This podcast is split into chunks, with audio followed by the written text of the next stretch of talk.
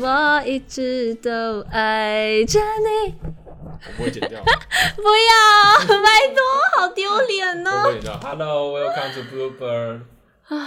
Hello，welcome to Bluebird。大家好，欢迎收听轻声读书会。为什么你的声音变这个样子？因为我觉得很羞耻，那你要先答应我要剪掉，拜托。他刚才前面拿我的麦克风唱歌，我不知道已经开录了。真的还还不太不太专业啦哈。我们就是这个样子啦哈。你们听久就是来，重新开始。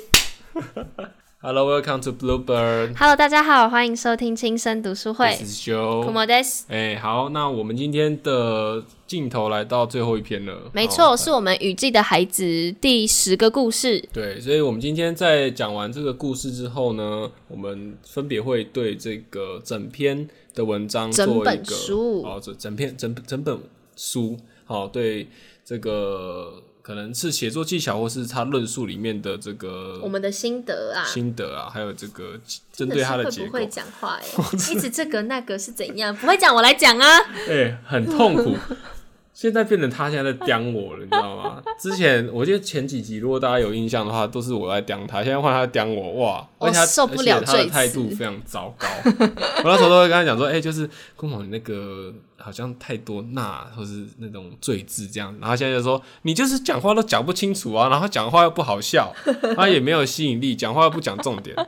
是事实啊，好，那我们今天的焦点来到这个香港，那要剪掉吧，这样吵架的部分。不剪不剪不剪，我要让大家知道就是库某的真实样貌哦。OK，好，来到第一开始，我们来讲一下文翰。文翰是发生在香港的一个患有自闭症男童的故事。嘿，然后他在发生事情当下，他是十五岁，哦，但是十五岁虽然他十五岁，但是刚才讲到他有自闭症嘛，哦，只是他的沟通技巧其实只有两岁。那他妈妈也是在他的文翰弟弟出生之后，他才发现说，诶，文翰好像在对于沟通或是在讲话表达方面的发展。好像很很比较没有像弟弟发展那么快，然后讲的话也很少。那时候才开始发现说，诶，原来文翰的状态好像不是那么的一般这样子。然后一切的事情的始末就是在两千年的两千年的时候，哈，两千年那时候文翰他一如往常跟他妈妈呃玩这个躲猫猫的游戏，刚才 Joey 说的这个躲猫猫的意思，是因为对于自闭症孩童来说，他们会用他们会拥有每一个会有独属于他们自己跟这个世界交流的方式。那对于文翰来说，和母亲跟和家人透过这个玩躲猫猫的这个游戏跟这个互动的时候，就是对于就是他在认识这个世界的一种方式。所以对于文翰跟母亲来说，在哪里都可以玩躲躲猫猫，因为这对于他们来说是一个母子间的特殊的沟通技巧，但也是这一躲。在玩这场躲猫猫的时候，是在一个人潮众多的一个地铁站。诶对对对，在那个所以文翰一如往常跟他妈妈在玩躲猫猫的时候，他妈妈也再也就找不到他了。嘿，然后一开始就说，哎、就是哎、诶我找一下文翰在哪里啊？然后找找找，就发现哎、诶找不到了。然后当下妈妈就这样子慌了，这样子，然后就这样子四五岁，然后沟通技巧仅有两岁的文翰就在人海中消失了。那当然，妈妈就是呃努力的不懈去到处去找啊，这样子就是觉得说文翰一定还活着，怎么不会活着？但这边就要提到说，当时的这个当时的政治环境，这个香港已经回归到中国了，所以某种程度上面，香港的人口跟中国的人口，呃，没有办法完全的分割出来。好，所以就是会造成说，他们在找人，不但要从香港那边找，可能也要去设想文翰有可能跨越香港的边界来到中国地区。好，那在寻找的过程中，就有一个陌生人来通风报信，这个里面也没有透露太多，或者说甚至说，可能在呃笔者大卫跟他妈妈做采访的时候，他妈妈也不明白，也不知道这个通风报信的人的的目的，还有他的来来由是什么。只是他这个陌生人就来说，就是说文翰他已经死了。好，那因为文翰的沟通障碍，让警察觉得他有事情要隐瞒，所以他就要用私刑来逼他口供嘛。那文翰就在这这样的情况下面被整死了。然后当那当然是警察就说啊，我担心惹祸上身，所以我把尸体焚毁，然后掩埋所有的证据，然后就好像这个人完全没有存在过一样。但事实上，一直有一个人在找他。好，所以所以这样子的身份神秘，让母亲不知道要该有绝望还是保有希望。因为绝望的同时，就是你可以放下这一切，好，就是确定文翰已经已经离开这个地方。那保有希望的另外一个东西，呃，另外一个层面就是说，因为这个通风报信，你不知道是真还是假的，到底是谁有什么目的要去透露这个东西，所以他最后还是嗯有继续想要寻找文翰的踪迹，这样子。那这边也是带到说，生命其实最可怕的，往往是这种没有意义的希望啦。是，然后我之前有跟 Joy 在讨论说，诶，为什么自闭症儿童失踪的故事这么多？然后大卫会选择在香港讲述这样的故事。我们在读的过程中，就是有发现，当初其实因为前面刚就有讲，他是在跟妈妈在地铁站玩躲猫猫的时候不见了，所以当时其实文翰，因为后来有去调相关的监控。呃，监监视录影器有发现，其实文翰就这样顺着地铁来到了香港的边境，也就是跟深圳的那一段的，那那一段的地铁站下车之后呢，他其实到了香呃到了深圳，然后被当地的深圳的警官认为说，哦，你是香港公民，所以呢，他们不让不让那个。文翰进来深圳，然后也不让他在当地的警局留下一些相关的资讯，就把他又推回给香港。可是香港的警官也不去查证文翰，因为文翰其实当当时是因为是自闭患者，所以他其实没有办法有很流畅的语言表达能力。所以当时在他不开口的状况下，香港官员就把他认，香港的警官就把他认为是你是来自深圳的非法移民，因为当时中国非法移入的对对，因为当时那个。呃，香港对中国人来说是一个希望的淘金的天堂，任何一个自由美好的国度都在香港，所以香港对于从深圳来的这个非法人民移民来说，管控的也很严，所以文翰就这样被推来推去，那最后是被深圳的警官当做是间谍，或者是那一种。我问你话嘛，你为什么不回答？你一定是有对有隐瞒的，对，所以他就是被。依照这样很恶意的揣测的状态下，然后被香港警官抓到了当地的一个拘留所，然后也就是后面有发生一连串事情，刚才就有提到他可能是借由施刑来逼他口供的这个部分。嗯，这其实还蛮残忍的，因为呃，今天他是一个，他今天是一个需要帮助的人，但是他在这个社会他得不到相对应的照顾或是帮忙，然后就这样子。就这样子在误打误撞之中，然后生命也不知道，因为因为文文文末是其实不确定，但是我自己是觉得文翰应该是应该已经是不在了啦，这样子，那就这样子失失去掉一个生命，我觉得这件事情是非常可怕，而且也是需要大家去关注的这样子。那这个妈妈在听到通风报信之后，有刚刚有提到说她不知道应该要抱有的希望还是绝望的时候，她还是想要去尽有可能的去保有。他对于呃文化文汉他还存在的可能性，所以他就是在这个十三亿的人口当中哦，摊开这个上百张的失踪儿童照片，然后这些孩子里面部分被找到了，部分没有被找到，但是这些被找到的对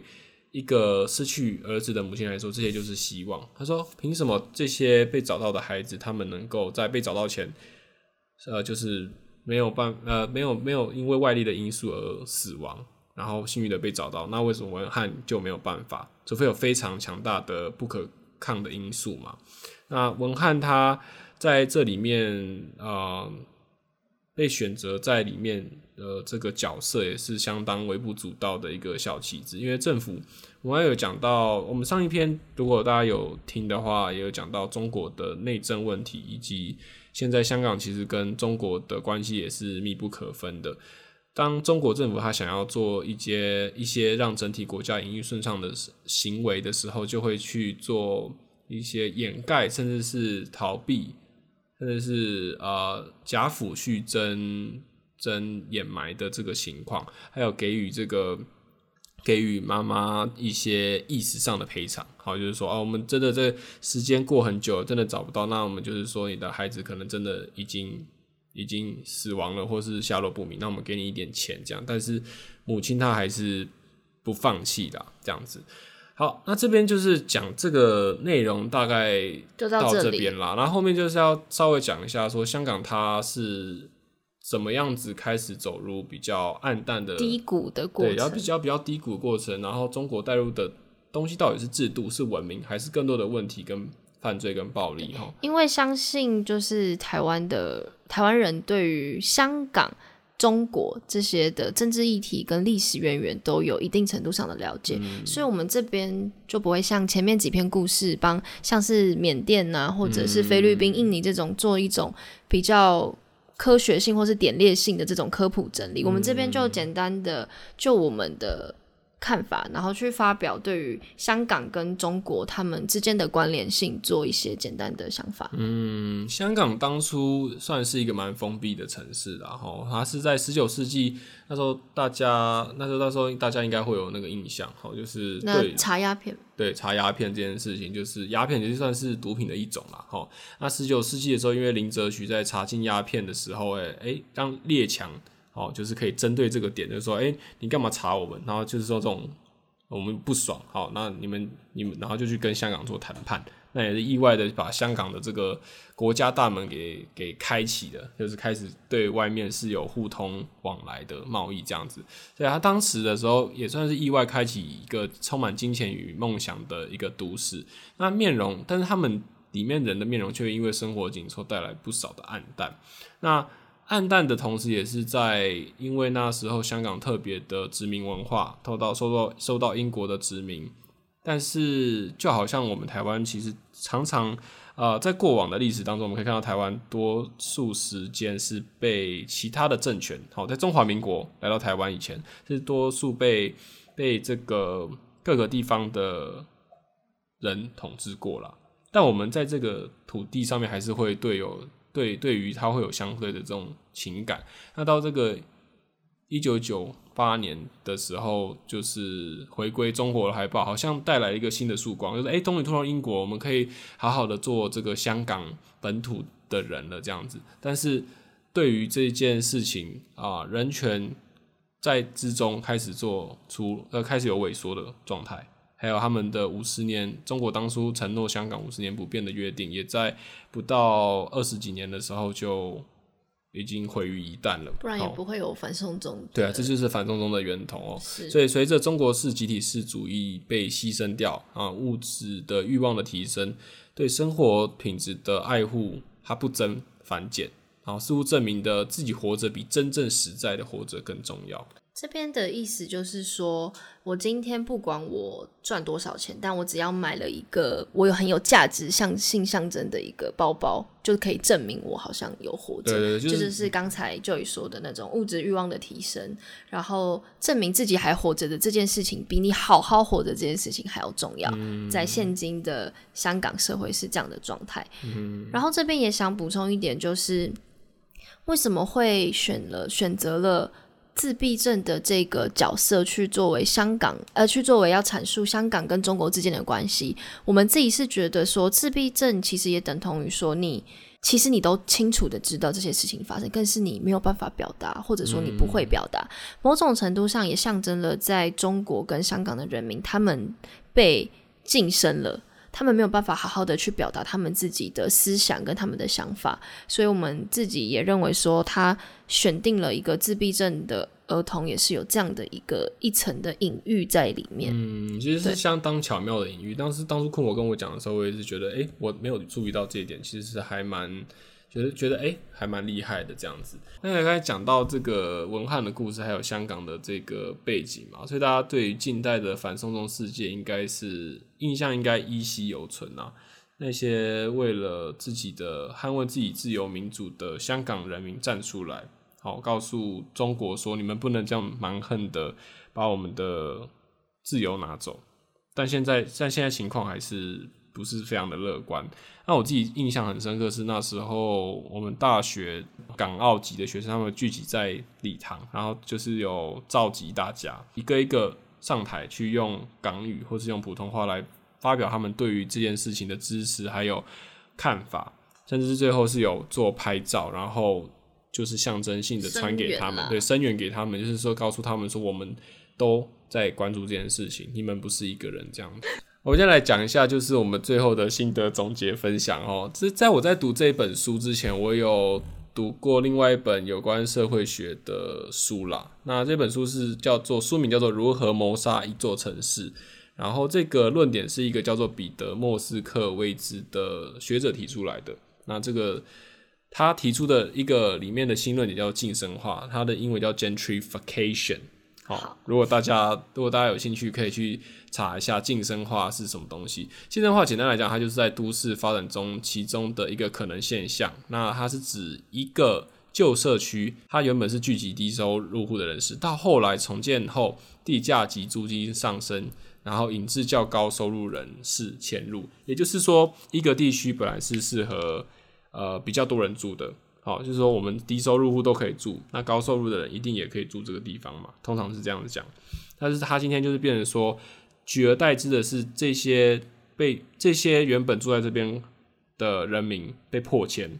迫迁的原因是因为政府说，我们今天要重新做都市改革，我们今天要让这边繁荣起来，我们要带给这个人民更便利的生活。但他不知道的是，这些牺牲掉的。原本住在这边的人，他们的生活空间被剥夺了，甚至是他们的文化跟多样性，因为资本的强势，就把他们全部冲刷掉了。这样子，OK，这是这是大概讲到晋升化，就是带到说我们之前讲的故事，我们之前讲的故事其实都有带到类似这样子的状态，好像之前讲的呃很多国家，像是缅甸、好泰国。甚至是这个柬埔寨，柬埔寨，好，这是不管是哪一个国家，他们遇到的一个很大问题，都是说，常常这个晋升化，它它会造成的结果，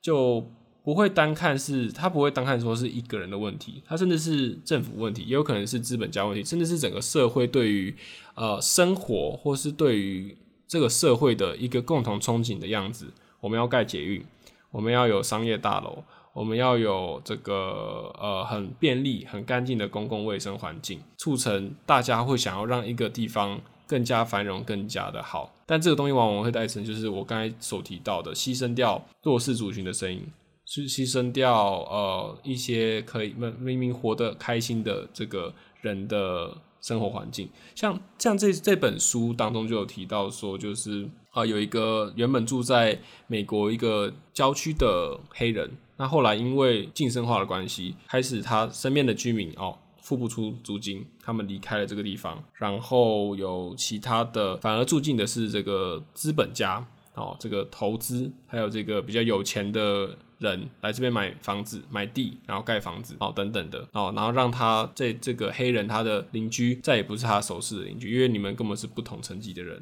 啊，文化背景也不一样，所以他的邻居就一个一个离开了，这样子。哦，所以这是可以可以去想的，说，呃，这个名词我想要拿出来谈，就是我觉得这个感觉就是，嗯，当我们在生活的时候，好像常常会因为外在因素，或者说，呃，整体的社会制度，导致我们有一些应该要关照到的社会的底层的人物，甚至是甚至是生活上原本。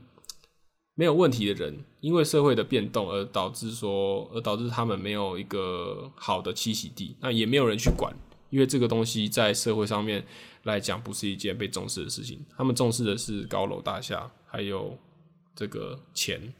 但我觉得现在的政府也透过一些公平正义跟社会福利，有努力的想要去弥补，就是或者是就像说的刚刚 Joy 说的这些，相对于稍微弱势的一个族群这样。对对对，就就是还是有在做平衡，只是这篇就是说会推这本书的原因，是因为它刚好有有合乎到一些社会结构上问题啦。那政府当然我们可以看得出，政府在社会福利跟是可是或是在我们台湾最引以为傲的健保上面，它是有做类似这样子的左派的呃共产行为。但是多多数，但是但是还是要必须要去承认说，我们还是有很多地方是可以去做的更好的这样子。因为刚刚那个就也讲的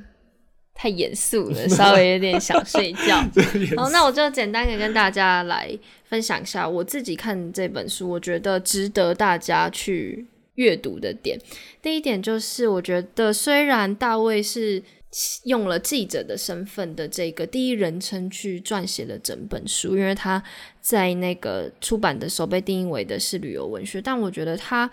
有某他有某一些的素养，就是可能文学素养或者是作者基本的伦理，我觉得他都写的蛮好的。因为在当时一开始的时候，就也是以为说，哦，它就是一个单篇单篇十个分割的故事，意思就是说我今天是做一个记者，然后只是把我在这十五年间的我觉得每一个国家值得报道的点，然后我就把它。写好，然后变成十个串集的感觉。但我自己在阅读的时候，我觉得作者对于时间序的排序，还有每一每一篇每一篇故事的连接，它都藏在里面。他在每一篇的前面前面在导入的时候，他都会连接着前一篇或上一篇做的。所以，他这本书你是一开始看的时候，他会给你他想要给你的一些资讯量，然后越来越多，越来越多。所以你读到最后一篇的时候。对于这本书来说，它是结尾；但是对作者来说，呃，香港亚洲的第一站，就是我们刚才就有跟大家分享的文翰的故事。他在作者的这个记者外派记者的生命生涯，其实是他的第一站，因为这个香港事情的故事发生点是在一九九八年，也就是大卫第一次主动跟他的西班牙的报社总社说：“我要来远东地区做外派记者。”所以对大卫来说，这个才是他。一开始想做记者、外派记者的初衷，也就是我们一开始在第一篇前言跟大家提到的是，大卫他不只是他不满足于待在一个很远很远的角落去看那些他的同事们回传回来的电报故事，他想用透过他自己的亲眼亲身去了解到远东这块亚洲土地上面的这个故事。嗯，所以我觉得蛮值得推荐的是，它不仅仅是一个。可以独立看单片，比方说，我今天对于柬埔寨，我今天对于缅甸这些对我来说很陌生的国家，我想更去了解他们底层的社会故事之余呢，它其实每一篇你可以看到这样的一个西方记者，他花了他可以说是三分之一的人生时间，因为超过了二十年的时间在亚洲土地上，他怎么样去探索这块土地，他怎么样报道。的方式，我觉得是非常推荐给大家。而且我觉得整篇整篇他在写了这么多故事之后，他想传达一个理念，就是我们在看了这么多悲惨故事，那然后呢？嗯，我觉得他是希望读者，我自己的个人的。想法是觉得他是希望我们能保有所谓的怜悯之心。嗯，他最后还是用一个比较中性的词，因为他没有到就是结尾说雨季的孩子可去而从这种好像比较悲伤的方式去做结尾，反而是一个比较中性的。对我记得他最后最后在后记的时候，他是说雨季它是一个充满魔法的地方，所以对雨季的孩子来说，也就是对于这十篇故事的主角来说，所有的东西都是。开放性的，尽管他们生活在社会的最底层，他们有生命中有这么多的磨难，但他仍然相信雨季是有魔法的，它可以带来很多的生命或者很多不一样、不确定的因素。所以反推回来，我觉得大卫想带给我们的是，在看到雨林的多样性，还有它的生命力跟魔法性的同时，他也希望给读者保有一点。对于世间万物所有的一种怜悯之心吧，嗯，就是也是保有一种，就是让我们自己去思考啦。对，当然，我觉得在跟库某做这个最大的困难是，就是我在读当初我在拿到这本书的时候，我想说，就是它是技术性的东西，就是技术就是那个记下来报报道报道性文报道性啊，但是我没有想到报道性文学这文学这两个字，所以我当时在读的时候。除了除了对于不同地区的那个呃生疏度以外，还有一个就是它因为文学性太重了，所以你在读的时候会觉得。更难去理解它的脉络，这可能是我这个文学性一点都不重，好不好？这是白话文呢。它是白话文没错，但是它它的编排就没有像那种平平铺直叙的照年表去讲啊。是，它可能就在这边，然后突然用一个可能我们之前讲那个泰国的普美蓬王国王。好，对你来好了，对你来说可能文学性比较重一点。对我来讲是一个挑，算是挑战啦。但以后我们可能也会做很多更多文学性偏重的。那就是我离开这个 podcast 的 这么给你这么快就要先。立 flag 吗？你确定？好啦，我觉得是有趣的啦。就是说，结尾还是希望说，大家如果对这本书有兴趣的话，就是可以去看一下，好搭配我们的 podcast，或者是留言分享，跟我们觉得说你对于每一篇故事的看法，或是对我们两个的看法都行。对我们两个看法，好啦，以书为主啦。对我们两个有什么看法就。